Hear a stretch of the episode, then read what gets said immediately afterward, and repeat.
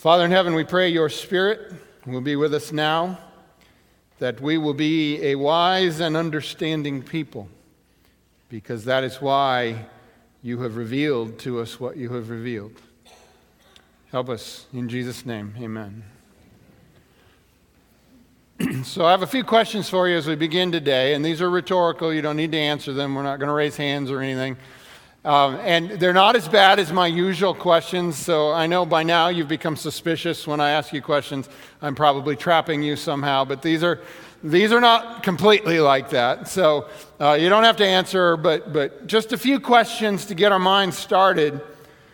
First one Is God interested in and near to his people, or is he disinterested and distant? What you think about that will affect how you live your life. Okay, second question Has God revealed His will to us, or has He left us to figure everything out on our own?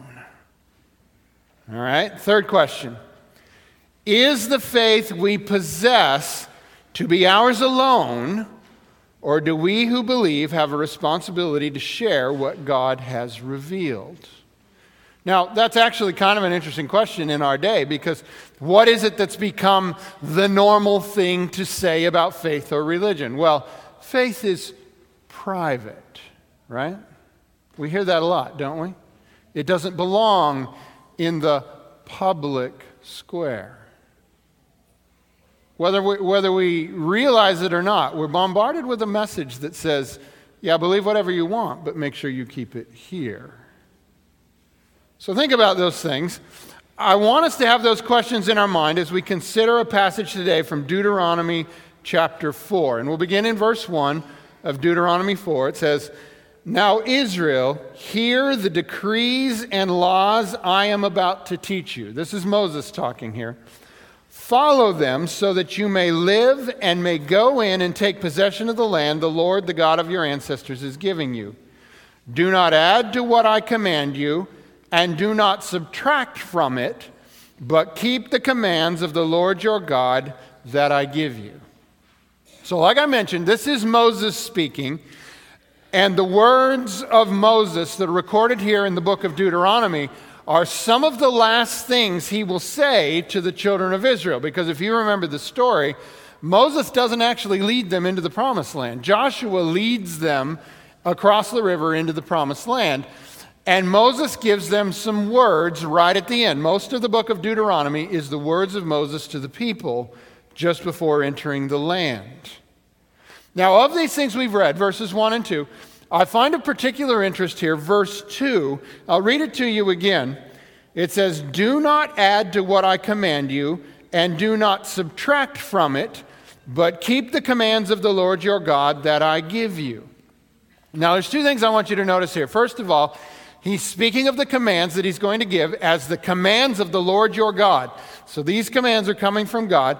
But then the second point I find very interesting is that he says the people should not add to them, nor should they subtract from them.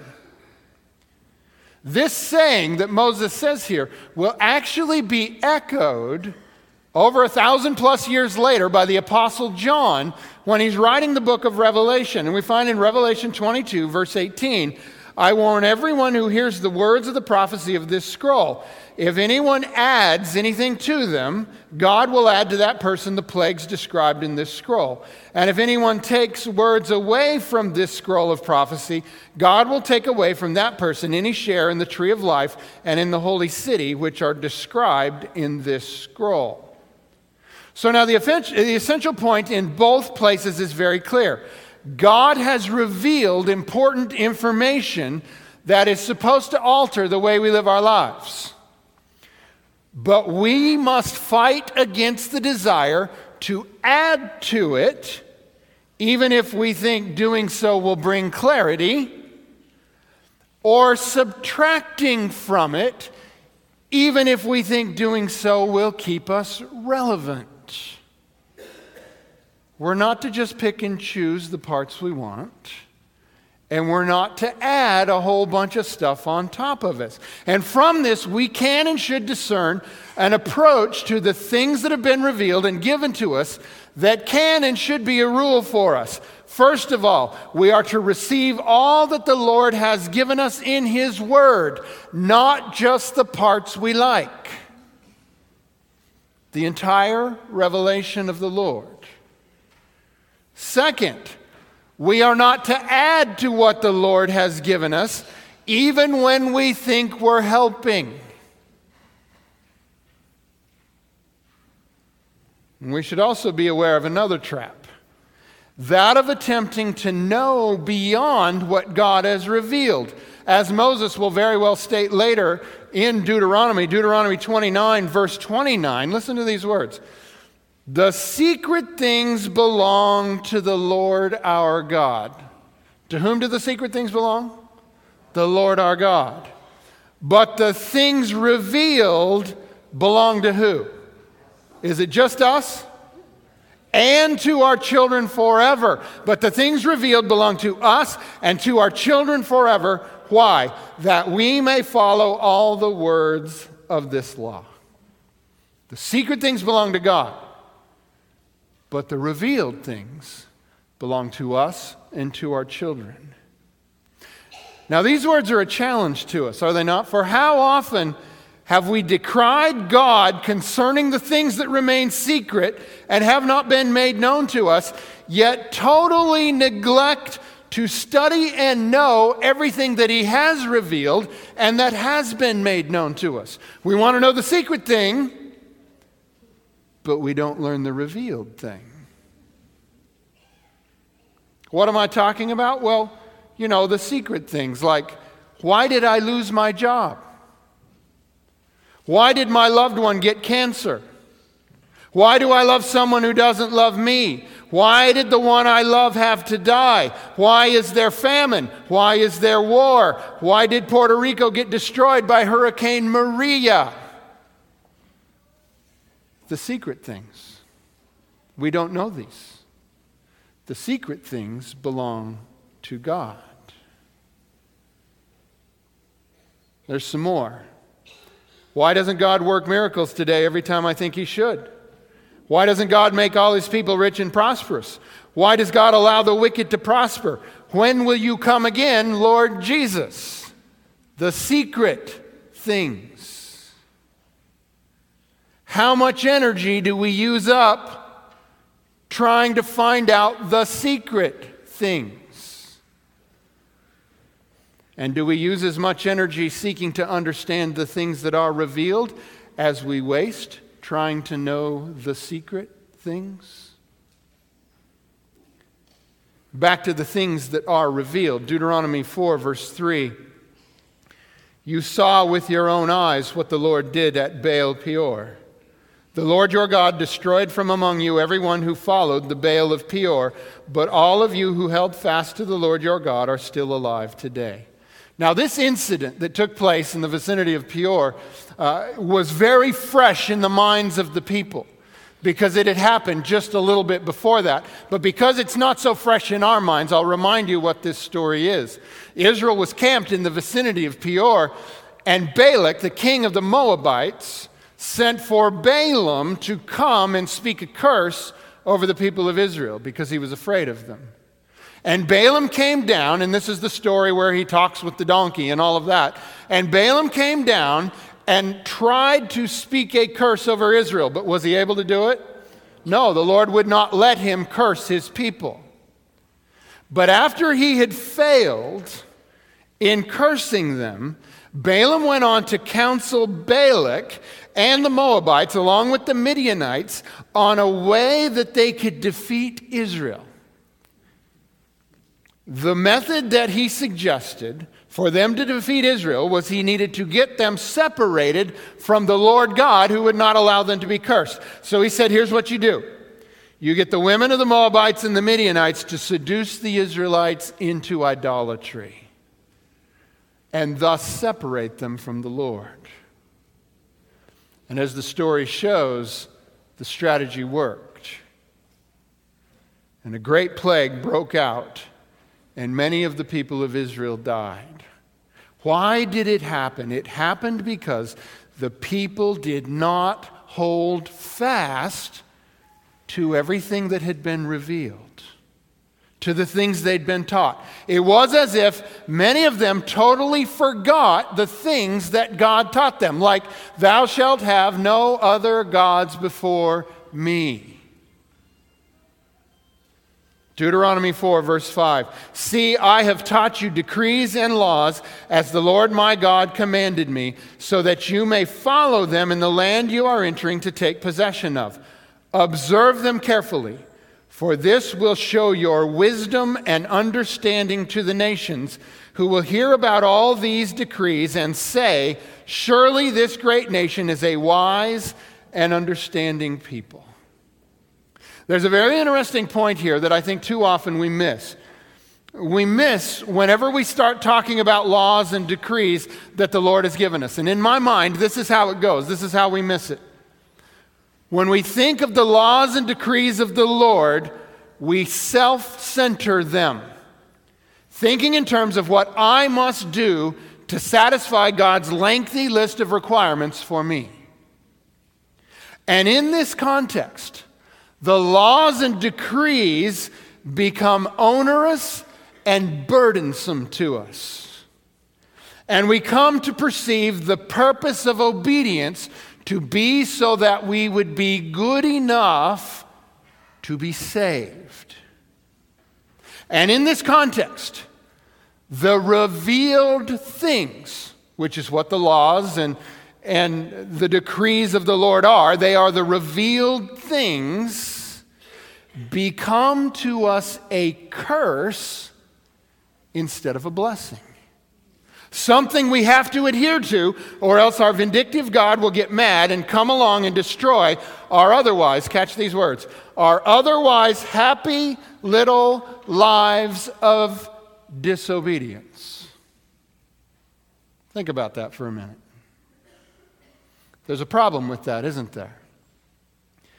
There's no such thing as a happy little life of disobedience. Such thinking is fatally flawed. For you see, God hasn't just revealed to us an arbitrary list of things we have to do to satisfy Him. What God has truly revealed to us in His laws is how He created humans to live.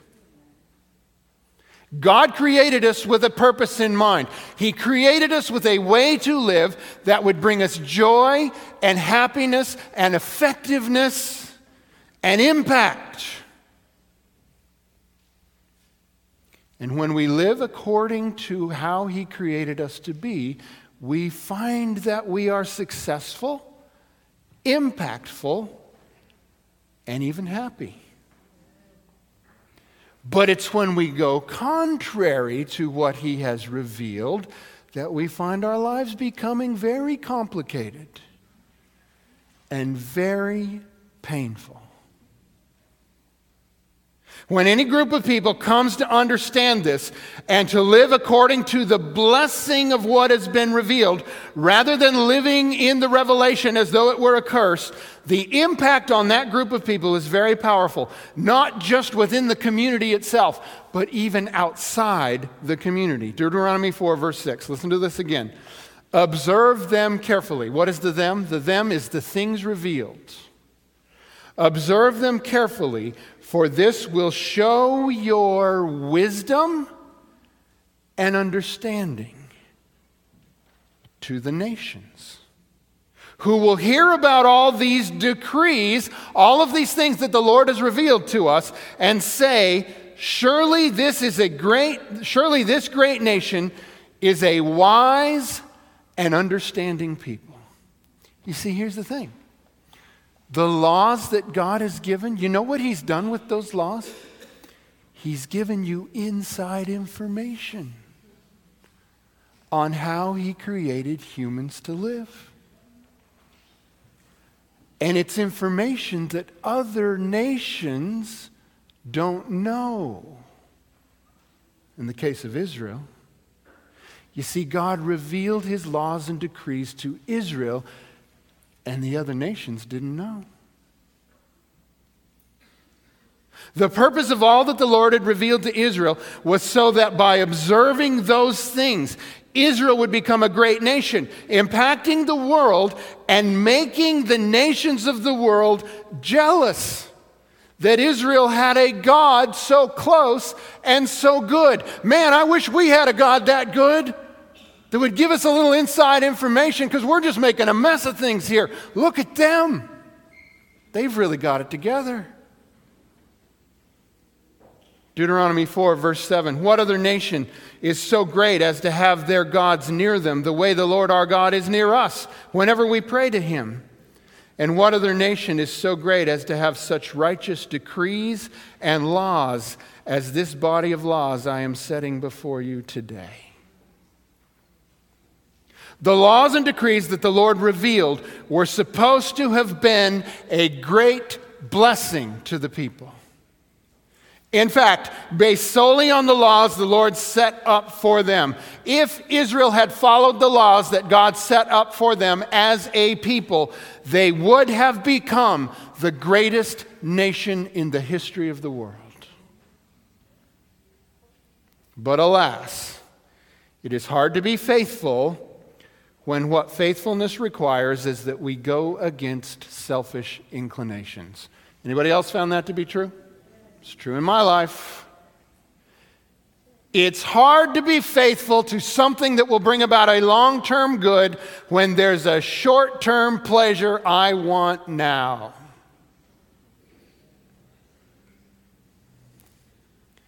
And especially when selfishness so often seems to work out for us in the near term, right? Just ask anyone who bought a house in the year 2005 and then tried to sell it in the year 2011. That's something we did. Maybe you heard of that thing called the housing crisis, the, the housing bubble. So we got what we thought was a really good deal on our house in Georgia in the year 2005. Paid about $160,000 for it, yes.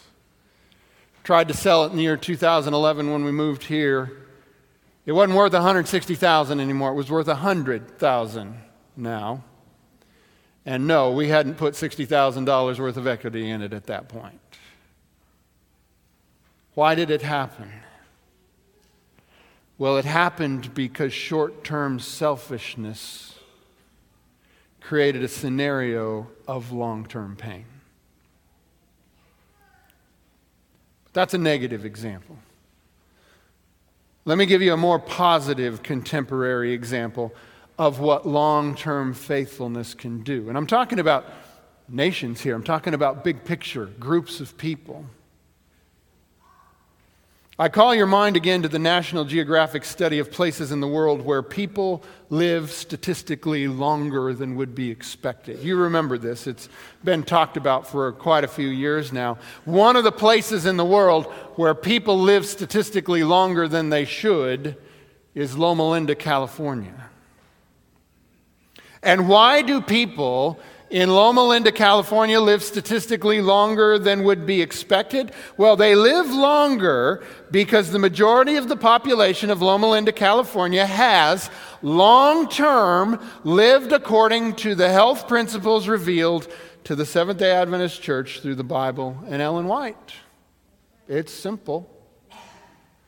Enough of them have done it long term that you statistically see a difference. Now, I admit, longevity in Loma Linda, California is but a scratching of the surface of the blessing the Lord longs to see brought about by full ranging faithfulness on the part of his people to those things that have been revealed. And it's only the narrowest fulfillment of the words of Deuteronomy 4 6. Observe them carefully, the revealed things, for this will show your wisdom and understanding to the nations. Well, in fact, it has in that narrow way, hasn't it? The nations have gone and looked and said, Why is it you live longer? and found out it's because of this revealed understanding that you have, that you've lived according to, and they have marveled at that reality. What a wise and understanding people to live this way. For this will show your wisdom and understanding to the nations who will hear about all these decrees and say, Surely this great nation is a wise and understanding people. When people think of Christians in general, do they usually also think, wow, what a wise and understanding people? I'm afraid that's a no. And according to this, it's because we don't live the fullness of what God has revealed. Therefore, nobody's lining up to find out why we're so wise and understanding. Yet, Loma Linda ought to be all the anecdotal evidence we might require to suggest that we in Apopka could really become something if we all lived according to what has been revealed. And by that I mean far more than that we would all somehow live to a healthy 100, to coin a phrase. That's a great idea, but it's a narrow piece, isn't it? Because the Lord has revealed to us way more than just health things. All of which brings us to the real point I want to make today the point that comes next in Deuteronomy 4, verse 9 Only be careful and watch yourselves closely so that you do not forget the things your eyes have seen, or let them fade from your heart as long as you live. Teach them to your children and to their children after them. There are many secret things of God that we're never going to know. Let that sink in because I want you to accept that fact. It will bring much peace to your life if you can accept this. There are many secret things of God that we will never know. The secret things belong to who? The Lord God.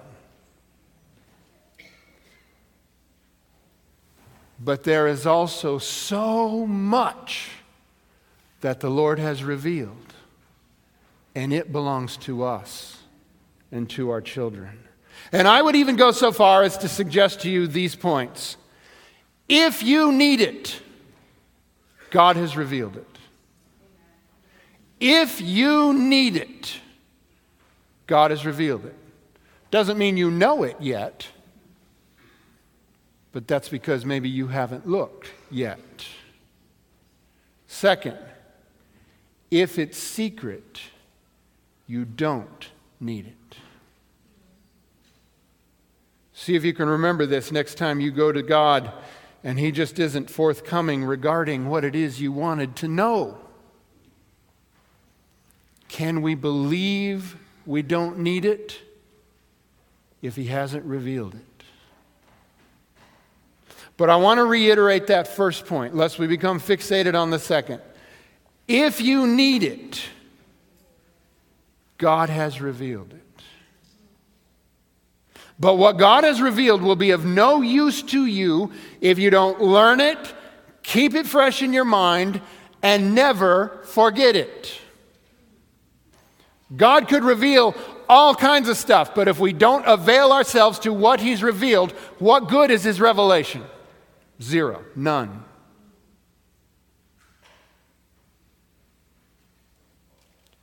What is the primary source in which God has revealed his will to us? What is it? It's the Bible, isn't it? Next time you're tempted to go to God over what the secret things are that He hasn't revealed, maybe instead go to the Word that He has revealed.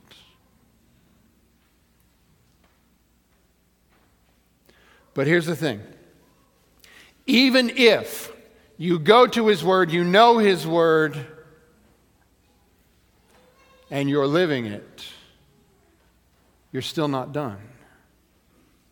One additional step remains teach these things that are revealed to your children and your children after them. So I take you back to the questions we started with today. Is God interested in and near to his people, or is he disinterested and distant? Well, the whole point that Moses is making in this passage is what is so special about our God is that he's interested in us and he's near. Second question Has God revealed his will to us, or has he left us to figure everything out on his own? The whole point in the rest of this passage is Moses is saying, he has revealed His will. He's given us inside information. We know things about living that the rest of the nations don't know, and they're going to be jealous because we have a God so close to us that's given us inside information. And finally, is the faith we possess to be ours alone, or do we who believe have a responsibility to share what God has revealed? Well, very clearly, the text indicates two things. One, we are to teach it to our children. And two, when we live out what the Lord has revealed, it will be a testimony to the nations.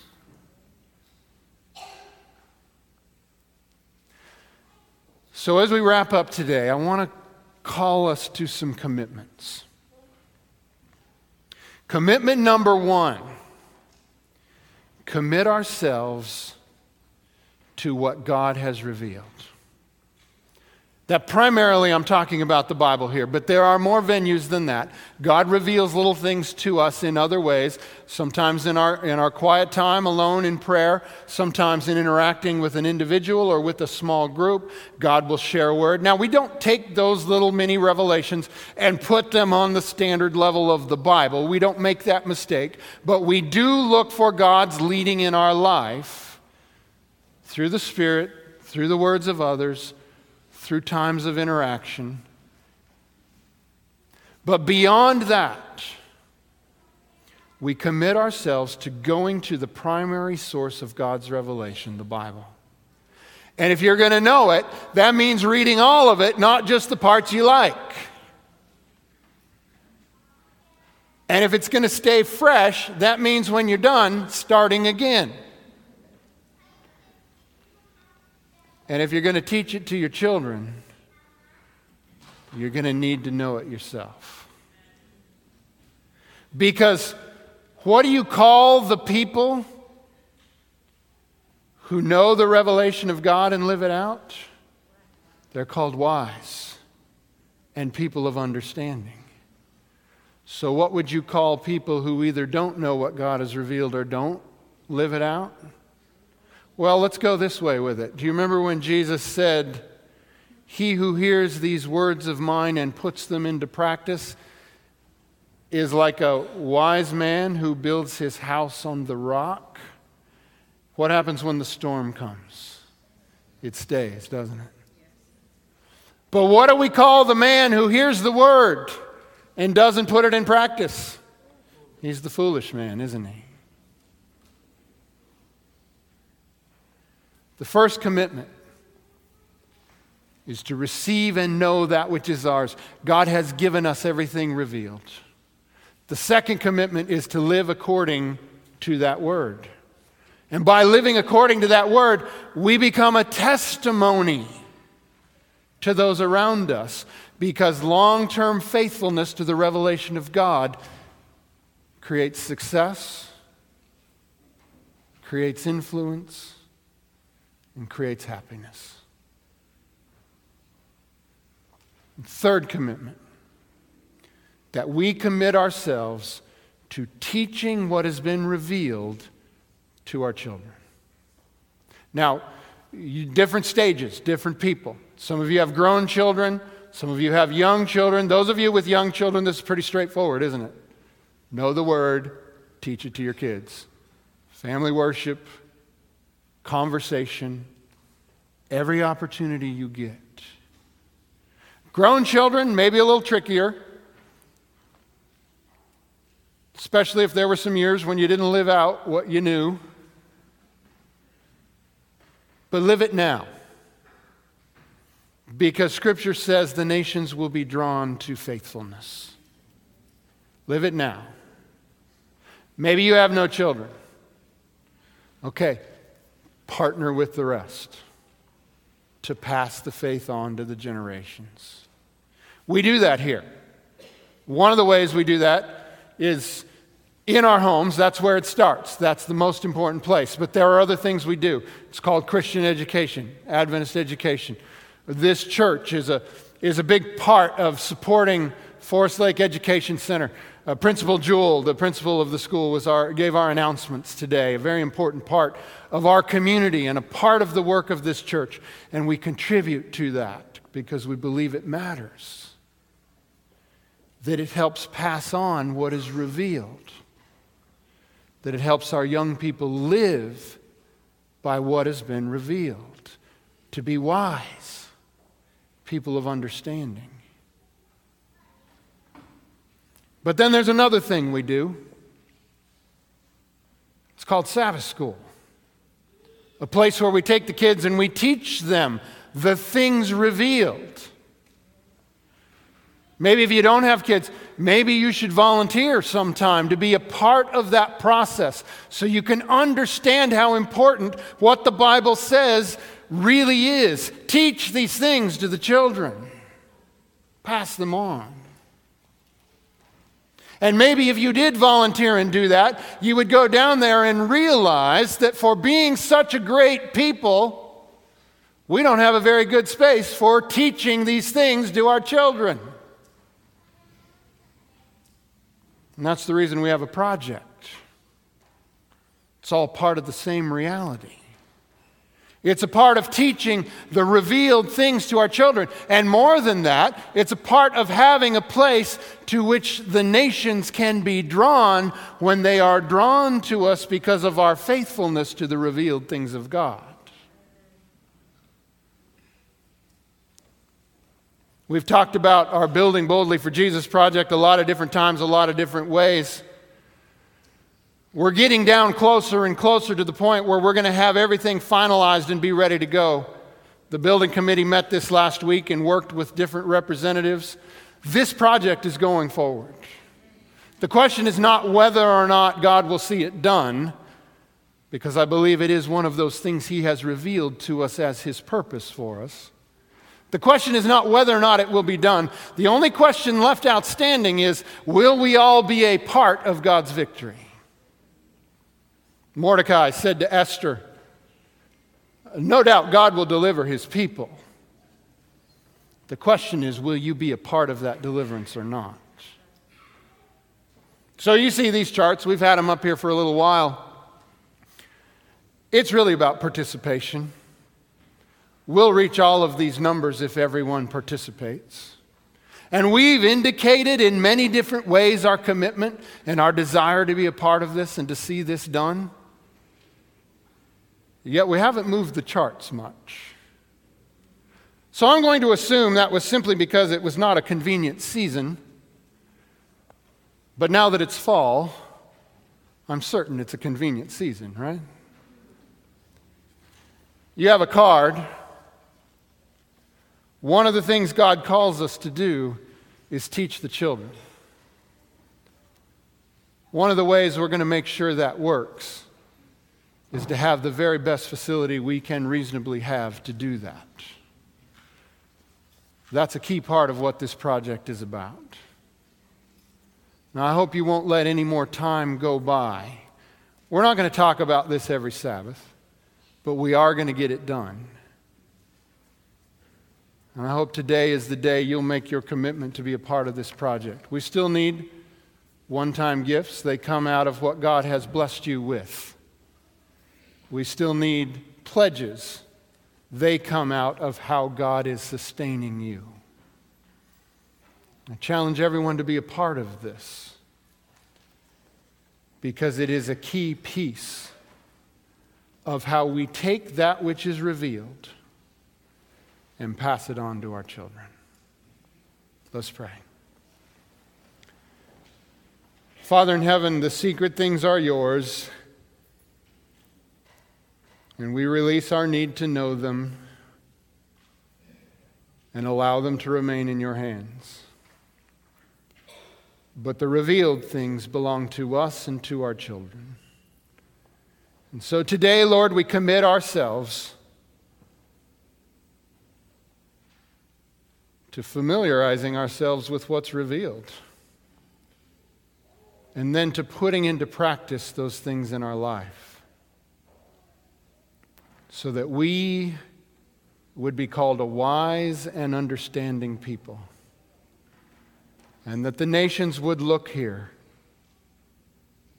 and say, I wish I had a God that was so close, who revealed such wisdom. Thank you, Lord, for all you've revealed. In Jesus' name, amen.